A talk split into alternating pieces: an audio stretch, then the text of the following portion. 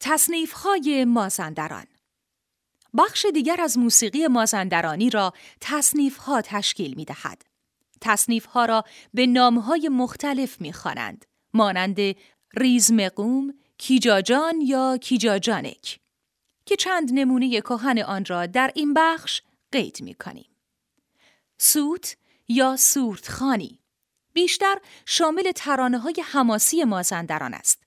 عامه مردم با این ملودی اشعار قهرمانان و پهلوانان و حماسه های ملی و میهنی خود را بیان می کنند.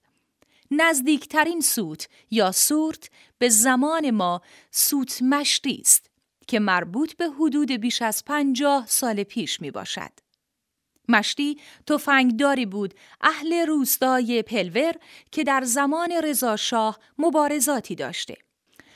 برخی می‌گویند وی یاقی بوده و برای فرار از جاندارم ها مبارزه می کرد.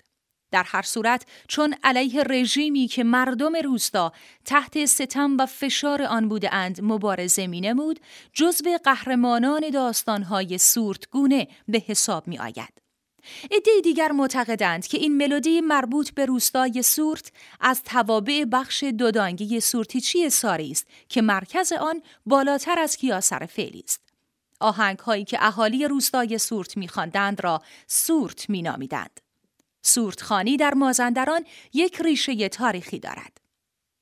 می شود گفت سورتخانی به دلیل ریشه تاریخی بازگو کننده مبارزات اجتماعی یا بازگو کننده حماسه ها و شور و شوق و آرمان های مردم مازندران است.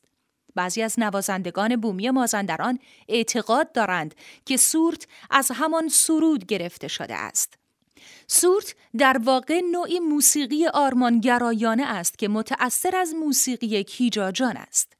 بیشتر سورت ها هم مربوط به افراد مبارز می باشد.